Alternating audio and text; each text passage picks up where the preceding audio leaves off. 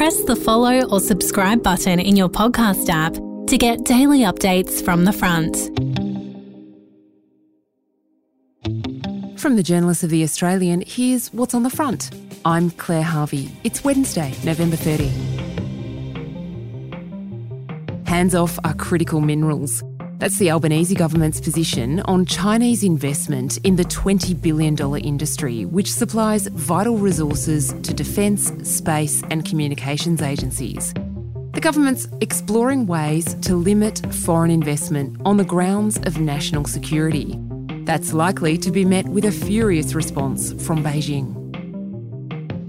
Mining jobs could take a significant hit if coal mine closures are fast tracked. Secret modelling, viewed by The Australian, shows almost 800 jobs are on the line in the New South Wales Upper Hunter alone. The government is considering plans to cap coal prices in tandem with state premiers. Queensland's not having a bar of it though, with Premier Annastacia Palaszczuk rejecting the idea outright.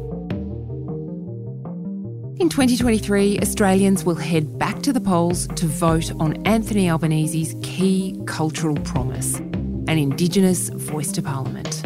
I begin by acknowledging the traditional owners of the land on which we meet. I pay my respect to their elders, past, present, and emerging. And on behalf of the Australian Labor Party, I commit to the Uluru Statement from the Heart. But what could have been the defining moment of Albanese's leadership risks becoming a nationally divisive issue. At least one Nationals MP, Andrew Gee, has already broken ranks with his party to back the voice just one day after the party stated definitively it would actively campaign against the change. In this episode, we're delving into the complex politics and personalities at play as the debate explodes for the first time. The debate over an Indigenous voice to Parliament has just been supercharged by a conflict between two of the country's most prominent Indigenous leaders, Noel Pearson and Jacinta Nampijinpa Price. Lawyer, academic, and activist Noel Pearson has accused the National Party of backflipping on their support for the voice and capitulating to Senator Price. Well, it's obviously Jacinta Price's entry into the parliament that has turned everything around. But it is also this leader, this apparent supposed leader, little proud, little pride, a man of little pride. And he's like a kindergarten kid, not a leader. They've, they've, the Nationals have foisted the mantle of leadership on a boy who's incapable of the leadership that's necessary for the country and for his party. I really think that the National Party is writing itself off for the future. I'm telling you now, it is not racist to disagree with a proposal that's been put forward to the Australian people that lacks detail, that divides us along the lines of race. I do not buy into that narrative. I would suggest that that sort of narrative is coercive control. It's a way to push people into feeling guilt for our nation's history when we should be celebrating who we are as Australians because only then can we actually ch- achieve anything real for our marginalised. Paige Taylor is the Australian's Indigenous Affairs correspondent and West Australian bureau chief. She joins me now. Paige, so where are things at now? Well, this puts some pressure on the Liberal Party, who don't have a formal position yet. Uh, what we saw with the Nationals was emphatic, and it's not a view shared by all the state branches, actually. Western Australia's National Party supported the Uluru Statement from the Heart and the Voice at their state conference in 2019, and they're not changing that position. So let's take it to these two powerful personalities who are now at the centre of this debate on a voice. Jacinta Nampijinpa Price is an outspoken national senator from the Northern Territory. She's a Warlpiri woman, the daughter of teachers, who served as an Alice Springs councillor before being elected to federal parliament earlier this year. My name is Jacinta Yangapin Nampijinpa Price, and I was born in the tropical town of Darwin in 1981 to my Warlpiri mother, Bess Nungarrayi Price, and my Australian born Anglo Celtic father, Dave Price. My dreamings are Yirrkala which is crocodile, from my conception site on Melville Island in saltwater country. And my inherited dreamings from my other Warlpiri fathers are Ngapa, rain dreaming, and Warlu, which is fire dreaming, from the desert. I'm a mother of four sons, uh, three who are my own, and my youngest is my stepson. And as I sit down to write this speech, news comes to me that one of my skin mother's nieces has been stabbed in the head in a town camp in Alice Springs uh, just last week. She's been a very strong advocate for women and children who are the victims of violence. Uh, she's been quite candid about what she says about the extent of the crisis in remote communities. And I think that's been embraced by a lot of Australians. They appreciate that candour.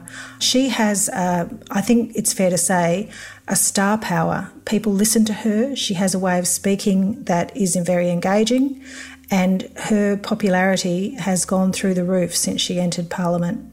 So let's talk about Noel Pearson. He's one of Australia's most prominent lawyers and academics. He started out as a land rights activist but has become a very prominent voice in the field of Indigenous education.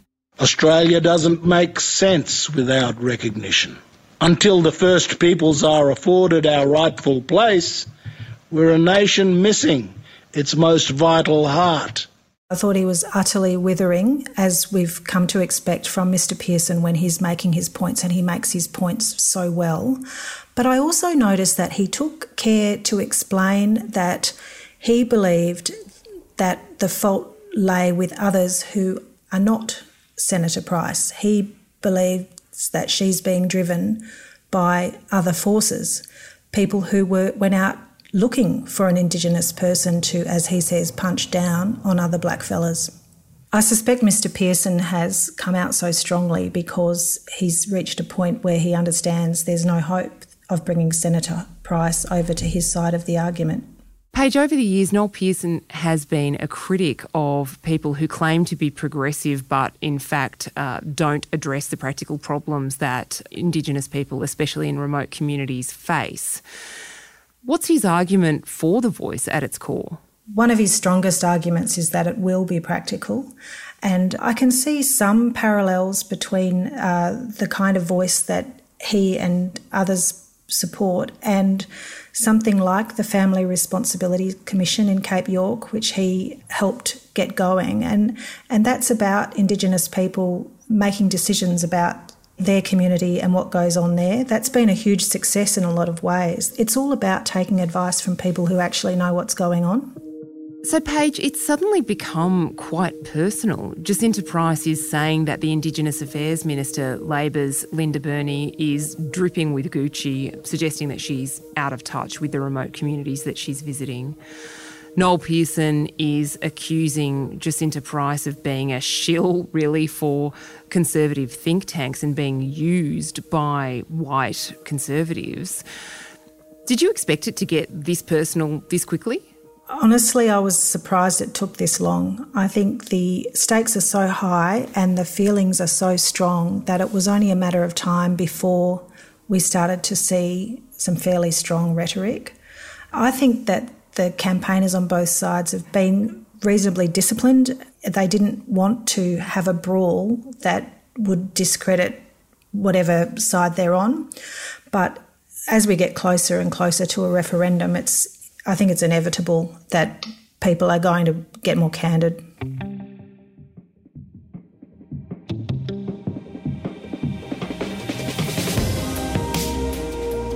Coming up, where to now for proponents of the voice?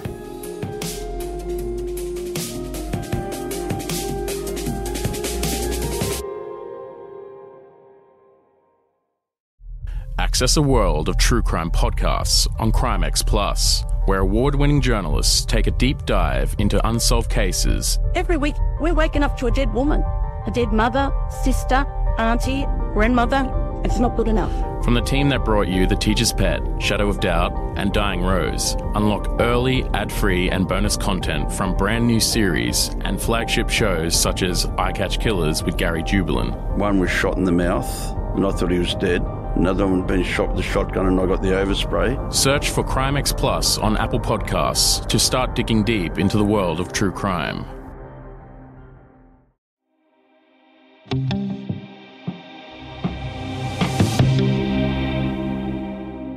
So, Paige, where do we go now? Anthony Albanese's been attacked from the left, from people who believe that a voice doesn't go far enough and that in fact we should have a treaty, like the Green Senator Lydia Thorpe. There can be no justice without peace. Treaty could bring that peace.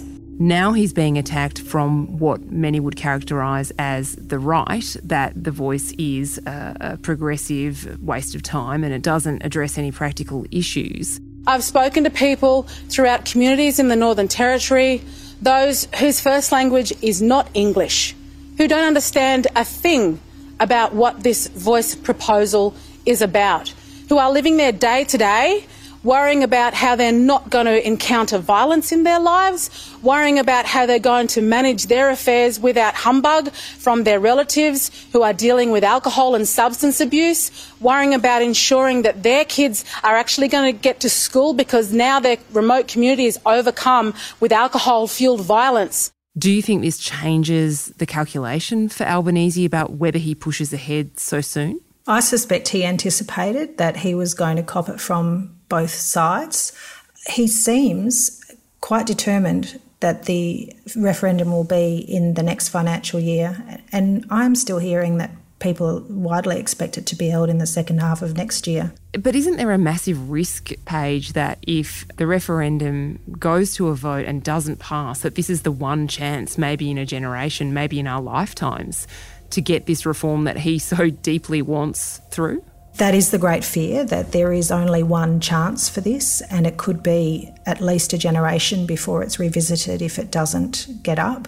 The other thing that people on both sides of the debate are concerned about is how divisive not only the campaign might be, but the result. If the voice doesn't succeed, there's a concern that this may reinforce the most pessimistic views about our country. Do you think it's inevitable that the Liberals will now oppose the voice?